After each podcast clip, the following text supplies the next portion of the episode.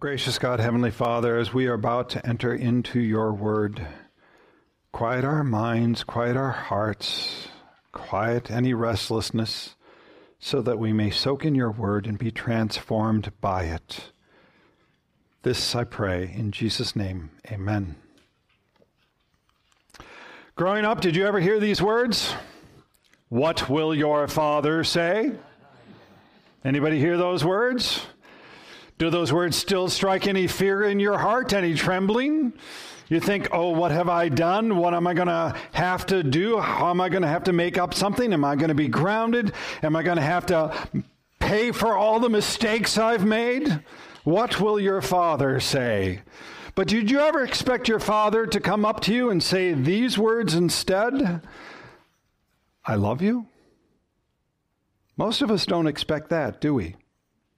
Now, admittedly, in our younger years, we need to hear both the discipline and the love. But as we grow up along the way, we start to think, yeah, yeah, I know dad loves me, but, uh, you know, I gotta, I gotta break out on my own. I'm a little wiser. I'm a little sharper. I want to spread my wings, right? Come on, you've all been teenagers at some point, or you might be a teenager right now. You've got this thing going, right?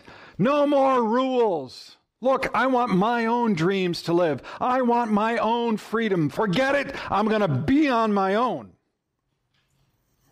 You know, for many of us, this is kind of the story we have with our parents and with our father. It's also the story of the prodigal son. It's one of the best known stories in the Bible, isn't it? The prodigal son. And we can all relate to it one way or another because the themes in that are sweeping. They are rebellion, fallenness, repentance, forgiveness, and rejoicing.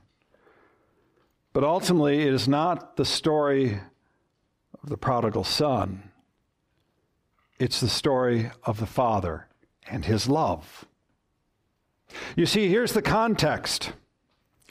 The context is that Jesus has been preaching and he's attracted more and more crowds. And one time, all of these tax collectors and sinners were gathered around him because he re- they really wanted to hear this message that Jesus had. And this disgusted the Pharisees and the scribes. They thought, how could any respecting, God fearing rabbi be surrounded by all of these sinners? So Jesus, to counteract, to rebuke the Pharisees, to rebuke the scribes, and to give hope for the tax collectors and sinners, tells three stories of lost and found. One is the lost sheep, the other is the lost coin, and now we come to the parable of the prodigal son. So it begins with rebellion. Verse 11. And he said, There was a man who had two sons, and the younger of them said to his father, Father, give me the share of property that is coming to me. And he, that is the father, and he divided the property between them. You have to understand this is a very unusual request for a son to make of the father. Normally, you inherit the property after the father dies. But there was a provision in the Jewish law for the son to request his inheritance before his father's death, during his father's lifetime. And while the son didn't have the authority to sell the property, he still could take then a third of that income. So the, the young son was asking for a third of the estate. And you know, one has to wonder what the father said. It's not recorded here, but we knowing how the story ends and knowing the love for the father, you can imagine the father saying, Are you sure? Are you sure that's what you want? You have everything here. You have food, you have shelter, you have the clothing, and most of all, you have my love. Why would you ever want to leave that? But the son did, didn't he? So I wonder my question for you this morning is this What's your relationship, or what relationship do you have with your Heavenly Father? for each of you right now, today. What's that relationship like? Have some of you kind of said, Yeah, I'm done. Yeah, I'll go through the motions, but I, am just kind of done. I, have done this whole religion thing. I, I just want to do it on my own.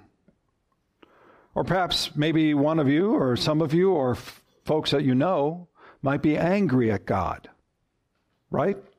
Prayers haven't been answered. Some slight has been taken. And so now there's anger at God.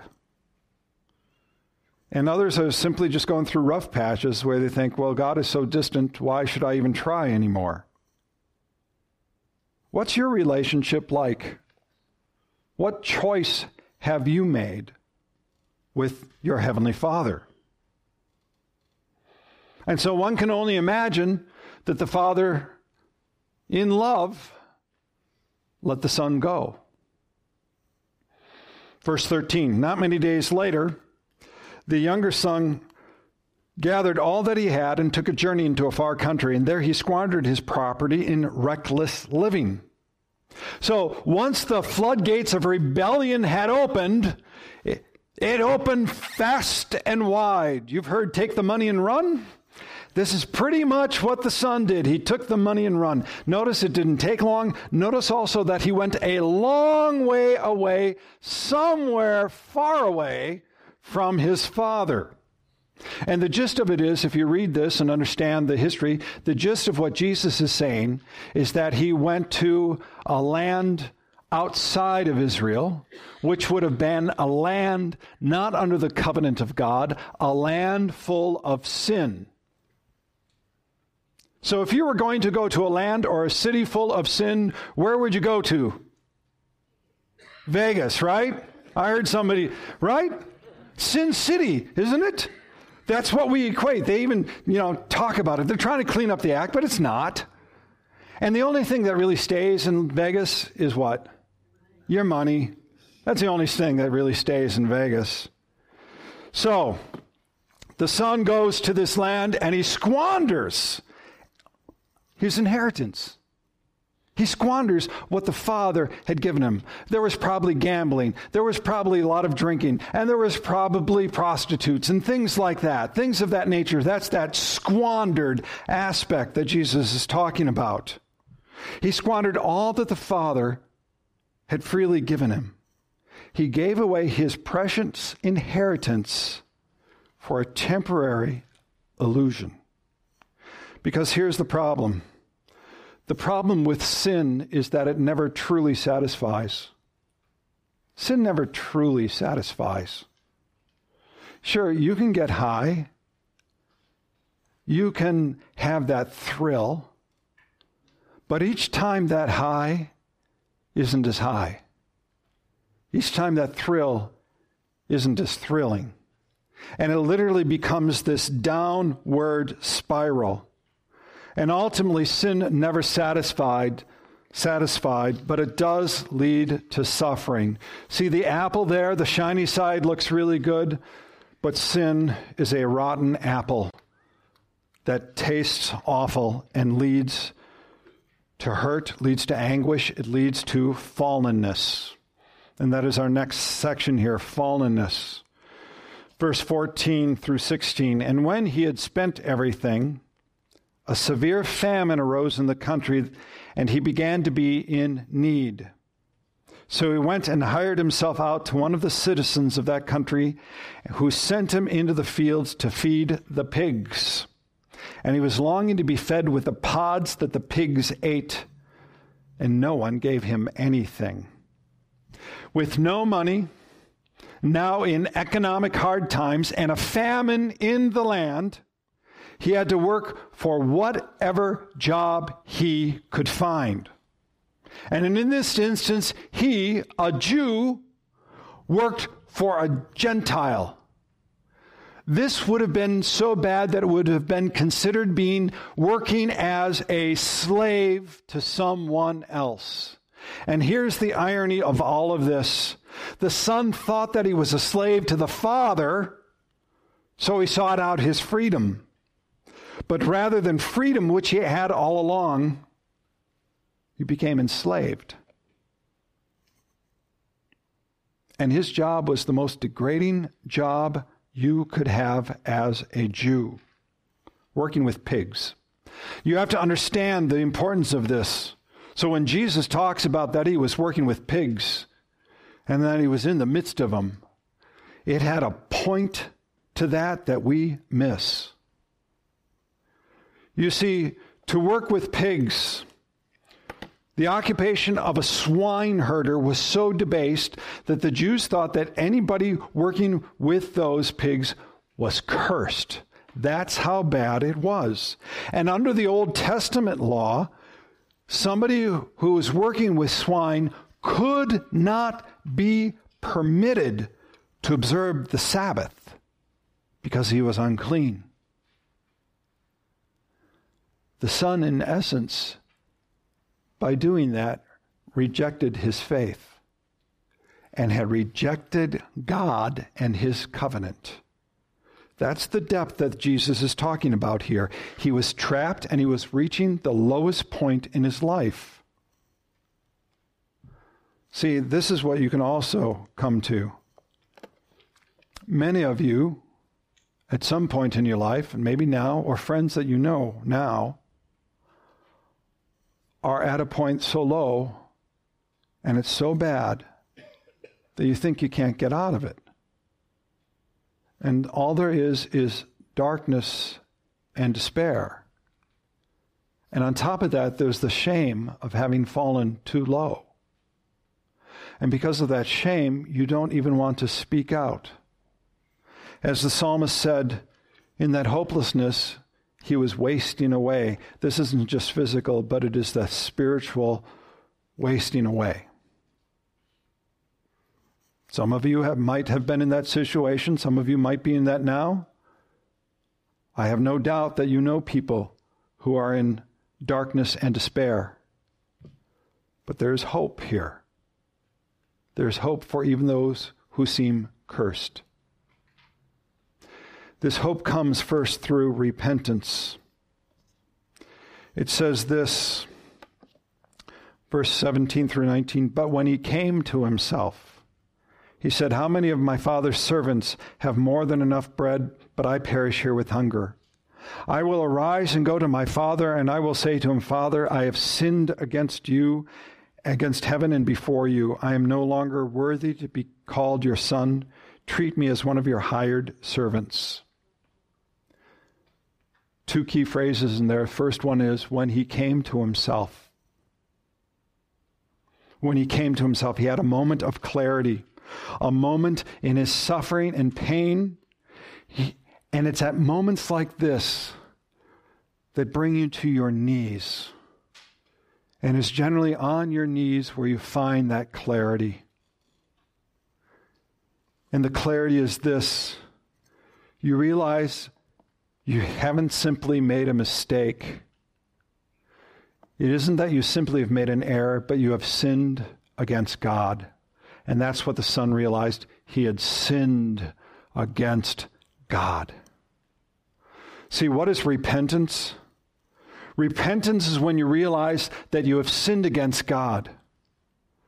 When you get on your knees and you know that, that is when your heart becomes changed. The, was R.C. Sproul wrote one time, this is when all illusions are shattered, the games are over, the truth is exposed. It's that at that moment in our pain and in our suffering, we can most hearly God say, I love you. Come home.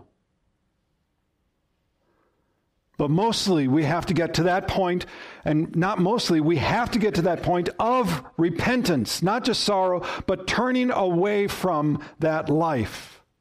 Now, in a moment, I'm going to give you a, a, a short clip, a video example of a man who, uh, from pride to fall, repentance, and then forgiveness. His name is James Caldemeyer. It's from a site called I Am Second. Today, he serves as a fishing guide on a lake in Texas, does a lot of uh, tournaments, and he's a uh, very affable demeanor. But that hides what happened when he was 21. When he was 21, he was drunk, very drunk, got in a car accident and killed somebody else. And because of that, he lost his job, he lost his wife, he lost his children. Our Father has sent his Son, Jesus, for those who are in darkness, for those who are in sin, for those who are in despair. On the cross, on the cross and through his death and resurrection, Jesus gives forgiveness of sin to those who repent and put their faith in him. All the sin, all the rebellion, all the darkness, all the despair, all of that is forgiven. See, like the prodigal son, like the prodigal son who cries out to go home, you too, or, and this is the message of hope you give to others, they too can be forgiven. They too can be restored. See, there is forgiveness and rejoicing. It says, Verse 20 And when he arose and came to his father, and he arose and came to his father, but while he was still a long way off, his father saw him and felt compassion, and ran and embraced him and kissed him.